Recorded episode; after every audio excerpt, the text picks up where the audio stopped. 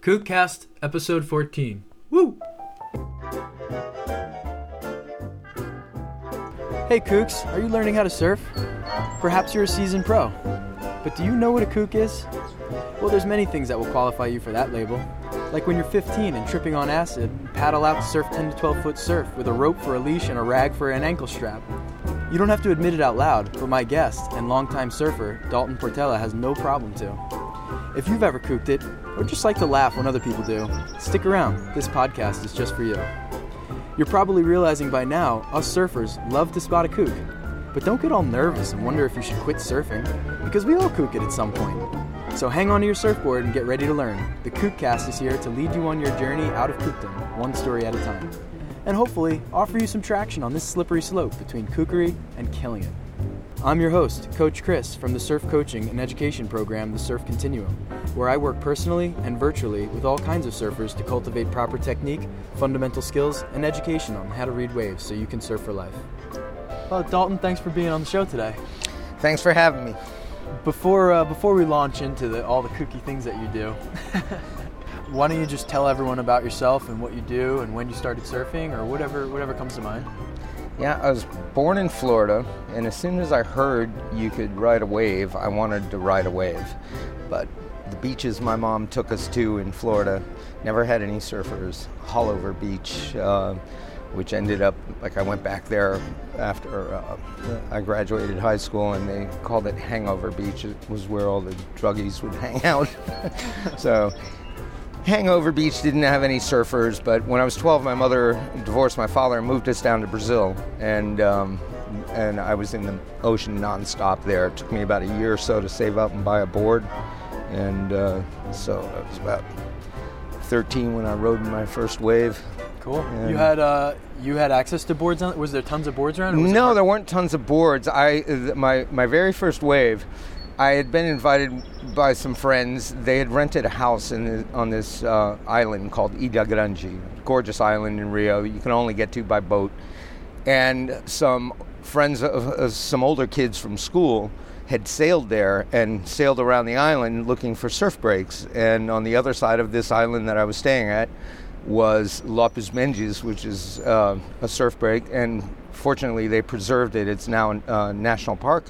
So, but um, so this older kid had a had a board there, and I borrowed it, and I stood up on my first wave, and it was magical. Uh, the water was so clear; it was as if I was just floating like two feet above the ground.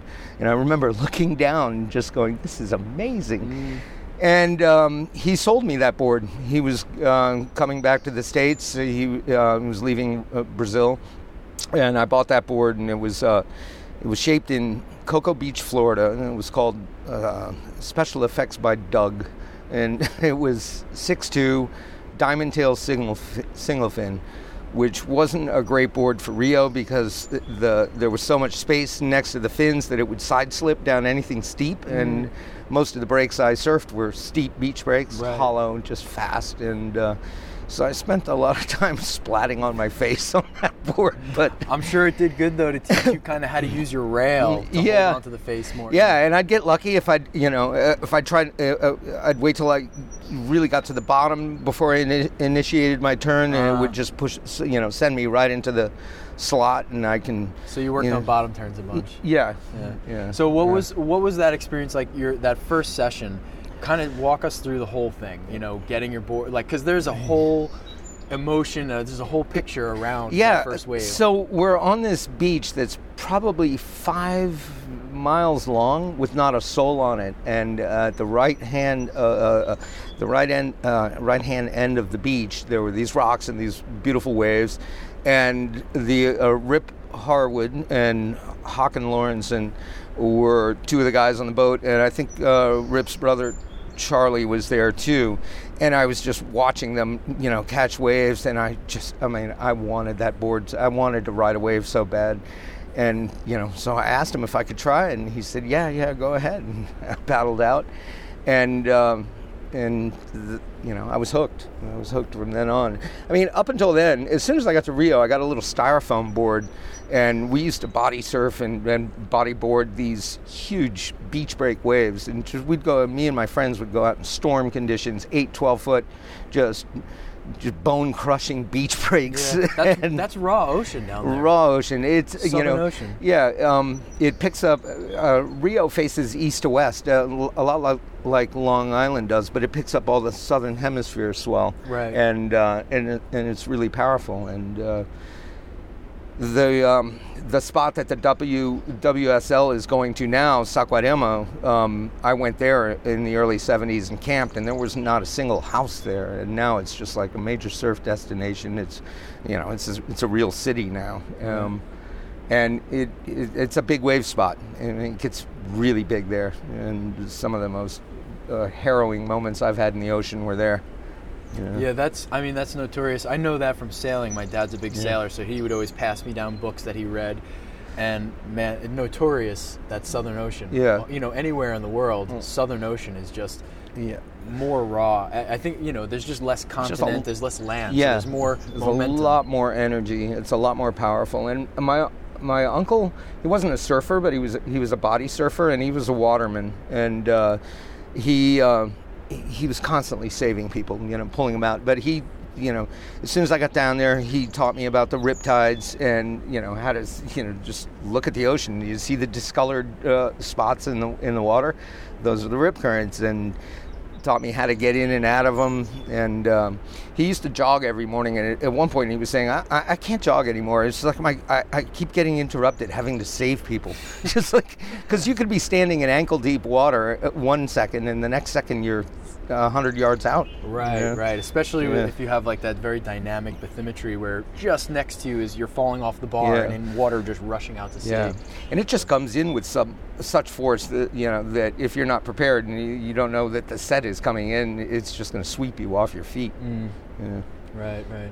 So uh, now after Brazil, so that's just like 13 years old. You get your first surfboard. Yeah. Start just Yeah, and I'd already spent a year in the water, you know, just Right, you know, just getting ready for that. Uh, well, take you know, going out and catching waves on this little styrofoam board, and we had painted them, and the paint would started to chip, and it would just rub our chests raw. I mean, it would just like be walking around with like scabs all over our chests. oh my Yeah. god, yeah. it was brutal.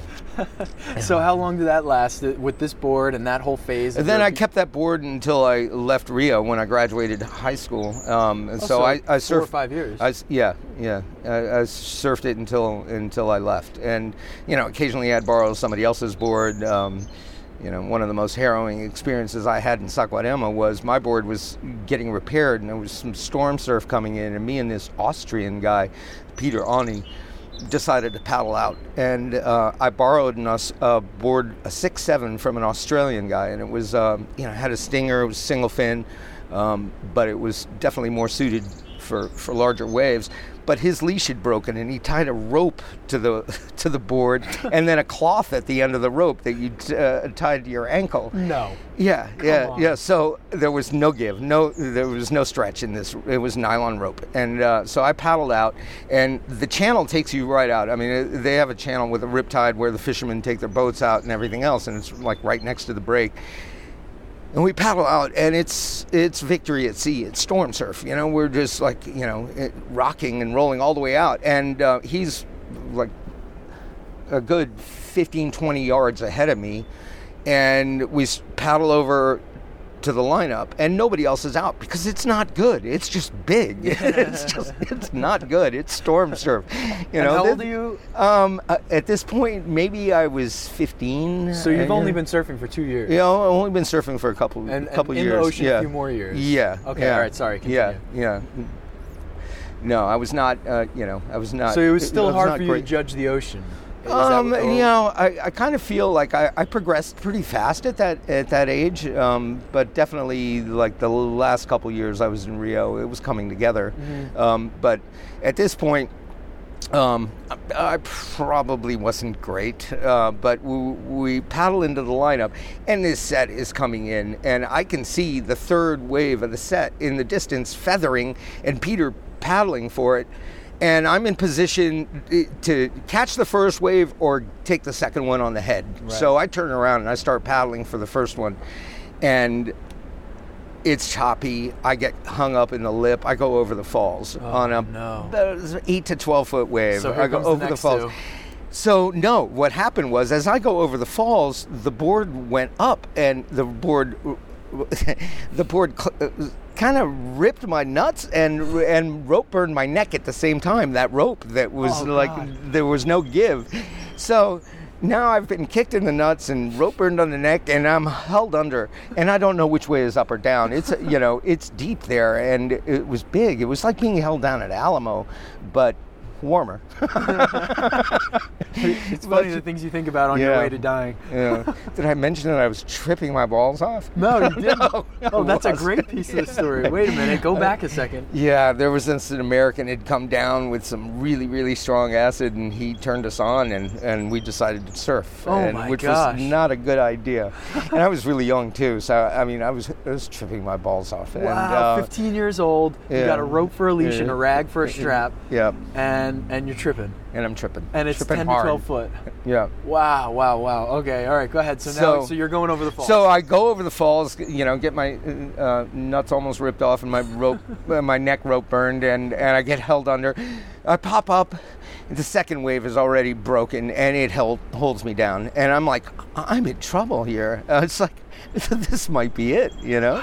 This might be it. I'm getting ragdolled. I'm underwater. I can't find which way is up. I'm swimming, swimming. I hit the bottom. I'm going the wrong direction. So I push off the bottom. I pop up. The third wave's about to hit me, and my board's right there. So I grab it, bounce my face off my board. you know? So now I've split my lip too. and, but I'm giving this board a bear hug. I'm not letting it go, Yeah, man. yeah, it's yeah. like this board is my salvation. And uh, I get bounced around until I finally get pushed into shore. And I laid on the beach. I couldn't untie the the, the, the cloth had been pulled so tight. I couldn't get the knot undone. I couldn't move.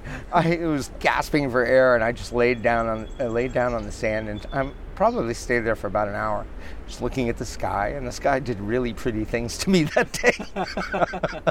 yeah, not forgetting that you're still tripping. yeah, I'm tripping, tripping hard. And, Oh my gosh, that's And crazy. Peter had caught his wave on the outside and rode it all the way in. Of course, he was on a gun, which was like and this is an Austrian dude. an Austrian guy. And How did he learn know, how to surf?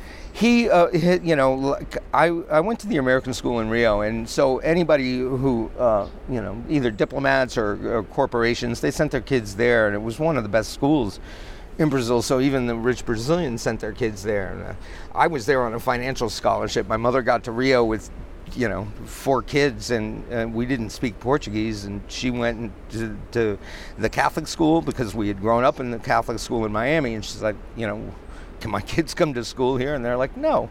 And so she took us up to the American school, and uh, they let me and my older sister in. My two younger sisters ended up by going into a Brazilian school. They were young enough so that they weren't going to miss much, but you know, um, we were 12 and 14, my older sister and I, and uh, so anyway, um, so either you know uh, Peter's family either worked for the uh, for some corporation or government. I'm, I'm not even sure what his history is, but um, it turns out that uh, you know Facebook is good for this. Is that I've reconnected with these people after 30 years, you know, and Wow. uh, and I managed to contact the guy that first that sold me my first surfboard. Wow. He's a lawyer in Texas, and uh, Jeez, talk about a trip. yeah, That's amazing. Yeah, and I said, "You either ruined my life or saved my life. I'm not sure." but yeah. So oh, that's funny. yeah, Oh, that's a good story. yeah. Wow. Okay, so and now how long when you left, you said before like uh, up until you left. So when did you leave? Um, uh, it was 1976, and um, an interesting part of that s- that stint in Brazil was in 1975.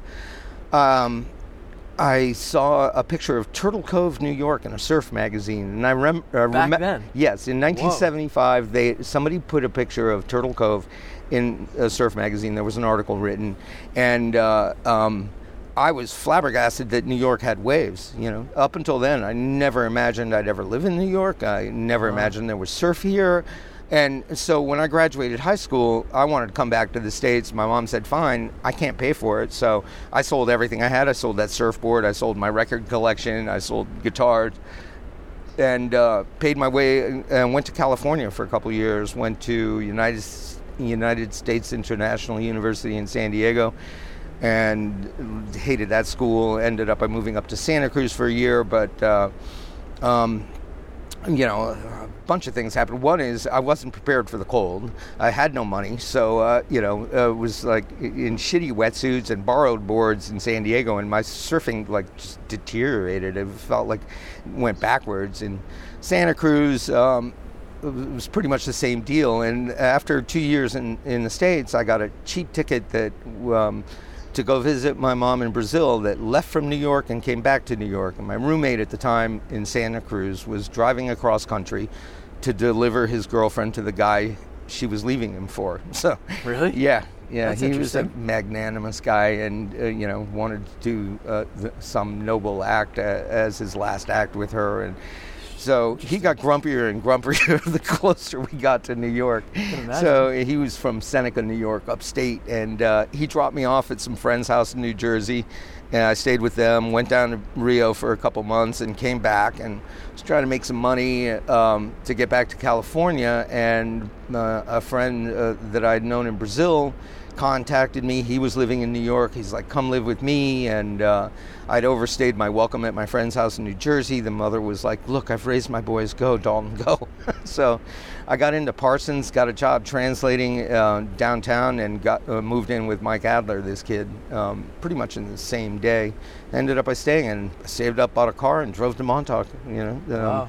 So you went from being in the cold of California to being in the cold of New York. yeah, Two totally different kinds of colds. yeah, two totally different kinds of colds. Wow. What Yeah, time of yeah. year was it when when that all? Um, God, when did I? Uh, I don't even remember. It was. Um, it's all kind of a blur, you know. Um, when when I first moved, Yeah, I mean, the first thing I did was just start, you know, working and hated my job in in uh, uh, translating. And this same guy that gave me a place to live was selling photo retouching, and he's like, "Check out what these guys do." And I went there and saw these guys working on National Geographic pictures, putting detail into underwater shots, and then I was like, "Wow, I could do that. That that looks pretty cool." My financial aid got screwed up at Parsons. My, my friend got murdered, and uh, so. Uh, but before that happened, I, I got a job doing. I took a cut and pay to start doing photo retouching and was always drawing and painting on the side. But uh, that became a career that translated into digital, and then um, I did that for a long time. Were you formerly so? Before I move on, uh, like, for the listeners, just so everyone knows that Dalton is an outstanding artist, and you've done some incredible work for, com- like commercial work for like Hollywood movie posters. Yeah. Your, I, my favorite of your work is your watercolors. So if you Yeah. don't know Dalton's work, you gotta check it out. Um, DaltonPortella.com. right there, you go. I was just gonna ask. Or Uh, DLTNART on Instagram. It's like Dalton without the uh, vowels. Yeah, Art. you. So for sure, check that out because it's beautiful work. Anyway, what I wanted to ask about that though is, did you have any formal training up up until that point? Yeah, Or did you um, like, right but when I when I got to California, I took um, I took drawing and, and watercolor classes like right off the bat. Uh, watercolors were the most affordable medium, and um, since I was you know pretty much on my own and penniless, um, I went with what I could afford, and uh, um, and I took some oil painting classes that first year in San Diego. In Santa Cruz, I had a great teacher, uh, drawing teacher named Howard Ikemoto, and I had forgotten his name. You know, that was thirty something years ago, or more. Actually, almost forty. Yeah, um, but. I was having a show at Out East Gallery, and somebody from California who followed my work sent his friends uh, to see my show, and we were talking, and I mentioned this teacher I'd had, this Japanese American teacher, and, and they knew him. They said that's Howard Ikemoto. He just retired, and uh, anyway, he taught me so much about drawing, which I incorporate into my art to this day. You know, one of one of the best stories he had was. Um, um, this artist in Japan gets commissioned to draw a fish, and he tells the client to come back in a year. So a year goes by. The client shows up at the artist's house, and he lays out a sheet of paper, and he draws him a fish. And the guy's like, "You made me wait a year for this." and he walks over to this door, opens it, and out pour hundreds of drawings of fish. So it was like perfecting that mark, being able to say it in one stroke. You know, Ah. how long did it take? No, it took a lifetime. You know. Right, right. Yeah. That's a beautiful story. I love that kind of, um, like that wisdom, you know. Yeah, and I apply that to like the shark series I've done, where uh, you know I would just I'll do increase increasingly larger studies of it until I know the form well enough to just without any pencil just paint it in in, in watercolor and So uh, cool. yeah. But uh, Yeah, so then coming yeah. back to surfing, so now you're in New York, and you know, so you know already about Montauk. What what was that first trip like? And Yeah, the first trip we we uh, came out to Montauk. Um, I saved up. I bought an Alfa Romeo, a little four door, and uh, I came out. I came out here, and you know, there were no surf forecasts. And we get out here, and it's tiny. It's like, and I'm, uh, I was only riding shortboards at the time, and it was it was not really even shortboardable, but. I love the place, so we drove over to Uihlein's and uh, rented a boat and had them pull us on, uh, you know, uh, and uh, that was our weekend. And then I, st- I would do that a, a few weekends of summer. I'd just come out, um, get drunk at Salivar's when it was like a proper dive bar, um, and had a pool table and like thirty cent beers and uh, and shots were a buck maybe or something crazy like that. And so we did some weekends out here and eventually uh, some friends of mine had a summer rental in bridgehampton. I went in on that with them and commuted every day. I'd wake up i'd, I'd drive to montauk i'd surf all day go back to bridgehampton have dinner with them wake up and do it all over again. And then at that point i you know decided like if, if i ever was going to rent or buy it would have to be in montauk because i hated having to commute. And you know there was several years like i stayed in the city thinking I, i'd get my uh, try to get a band off the ground and uh, I, um, that was one of the big reasons. I thought new york was going to be a good place for for my band. I had this band called the hunt. And that didn't really work. But um, I think God was looking out for me because if I'd had unbridled success, I probably would have died. You know, I was, uh, you know, alcoholic and a drug addict. I stayed in the city and made a lot of money and spent a lot of money drinking and drugging. And for a couple years, I didn't surf and I was miserable. And uh, met some guys on the Lower East Side that had a rental in Montauk. And the guy's like, you know, if you want to get away and you know and go stay at my house, you know, go stay at my house. It was on uh, East Lake Drive, and uh, I came out for like a healing weekend, and you know decided I really needed to make some changes, and uh, just started surfing more again, and got sober, and uh, um, did a couple summer rentals, and at that point, the price of a summer rental was about the down payment on a house. So, we made an offer on this house in '97, bought it in '98, and that was 20 years now. you know? Wow. Yeah. Wow, that's awesome. And and so what like that whole period of not surfing, what was going on there? Why did that all, like happen? I was just drinking and drugging in the city, uh, working night shifts and uh, um, going to after hours bars. Uh, afterwards, my uh, surfing just slowly drifted away. Yes, uh, yeah. I put on some weight, and I was one of those cokeheads that uh, drank too much and ate too much to recuperate, and uh, um, yeah, I was just miserable, and you know, fighting an addiction, you know, um, and it was yeah, it was a god awful way to live. It was really, that was hell. And then surfing came back and saved you. surfing came back and saved me. I went out with these guys. They had just started to learn. The same guy that re- rented the house here, and we went out a couple times. And I was like a seal stuffed into a wetsuit. I mean, I was just like, and these guys were catching waves, and I wasn't. And I knew I could surf better than them. It really Right. ate me up that I was, you know, that I was so out of shape. Watching Uh, these beginners. yeah, watching these beginners t- catch more waves than me, it was just like it was so disheartening and humiliating, and it was like, God, I, I can't, I can't do this. I have to change the way, uh, uh, you know, the way I'm treating myself, my body, and uh, started working out with a trainer, and uh, you know, just. Uh, um, you know, there were a couple different bottoms in my life. The first time I got sober was with a shrink, and uh, we, we we made some drastic changes, and that was right around the time uh, you know I got back into it and uh, um, started spending more and more time out here, and realized that you know I just I hated the city. I mean, I knew I hated the city, but I mean, realized that there. But you thought there was opportunity there. Yeah, yeah. I stayed for the opportunity, and you know, I really believe now. You know, you create the opportunity where wherever you live. Sometimes it's more of a struggle. We were talking about that earlier. This is not an easy place to survive, Mm-hmm. but uh, I. Uh, I wouldn't trade it, you know, not for the city, that's for sure. Yeah, yeah. Yeah. So, my wife and I had separated at one point when I was hitting bottom, and I pulled that back together, and we started dating, and she came out to Montauk, and um, for our first time together after two years, and and um, she got pregnant with Bryn. Oh wow. Yeah. Oh, that's a nice story. I didn't know that that aspect to it.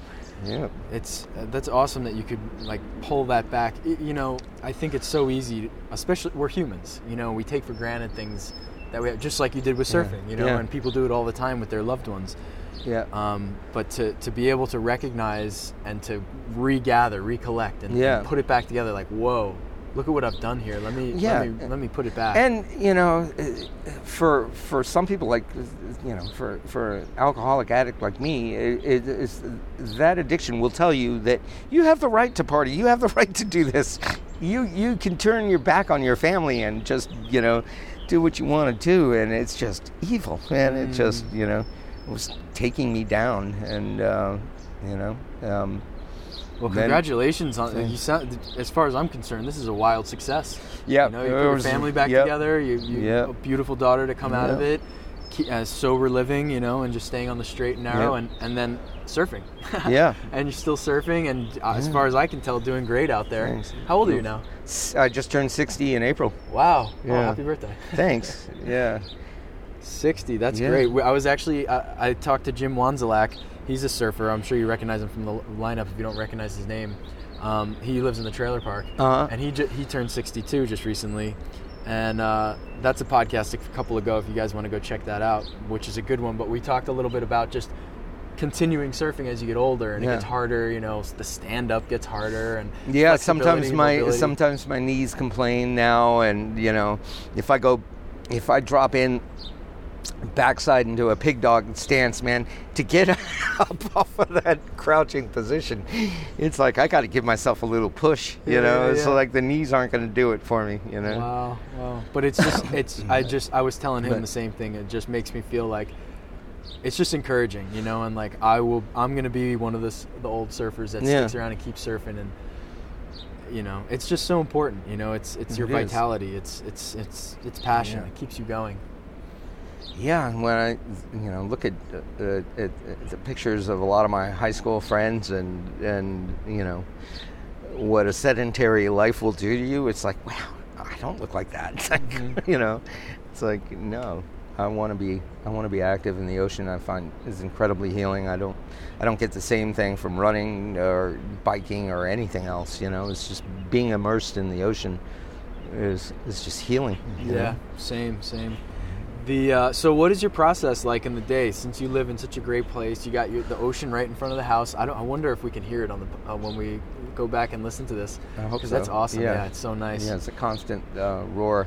Yeah. Um, so? Anyway, you you go check the surf. I usually check the surf. I'll come right out here to the deck and have my coffee, and I, I'll peek at uh, Surfline and Corey's Wave to, because I've got so much brush in front of me. I can't, I, I can't see the, I can't see the ocean. But uh, um, then I'll go down and check, and I'll get a surf in. And one of the things about getting older is it, it, I might need a nap afterwards, but sometimes it'll take all day to muster up the energy to start creating. But I don't feel good if I don't produce, so I keep uh, you know I keep it going even if I have to work at night, you know, and uh, um, and then I uh, abhor a schedule. I, I, I just I don't like any. I don't like schedules for me. You know, I like to paint when I want to paint. I like to um, play when I want to play, and uh, you know, so I don't have that much structure to that. Um, if I'm but you're productive, so Yeah, you don't need yeah. it really. As long as you're Yeah. like desiring to surf, Yeah. desiring to paint. Yeah. Then you're yeah, the desire is constantly there, and I don't feel good if I'm not producing. So um, that drives me. Um, so you know what's a funny question that I I, I always am in like I've been telling everybody the same thing and introducing the question the same way, so now I'm getting self-conscious about how I'm saying it right now.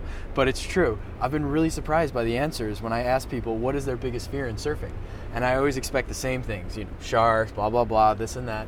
But it's actually really fascinating the things that come to people's mind that makes them nervous or, or fearful. So what do you have? Is there anything that makes you nervous or what in surfing scares you? Um, or the ocean or you know in general I'd say, um, you know, not so much here, but uh, when I surfed Indonesia, the reef scared me a bit. Mm. um, uh, but when it comes, uh, my biggest fear in surfing is not being able to surf. That's my biggest fear. Is That's that, what Jim you know, said. That's what Jim Yeah. Zwanzlak said. Yeah, it's like you know uh, that my body will go before I'm you know done getting everything I want to out of it. Of course, I don't think we ever get everything we want to out of it, but Mm. um, but yeah, I would say yeah, my fear of surfing is not being able to surf. Mm. But, um, uh, yeah, um, the ocean doesn't scare me. Uh, I mean, I think that uh, you know I know that uh, in certain conditions you could definitely lose your life out there, but if I do. I went happy.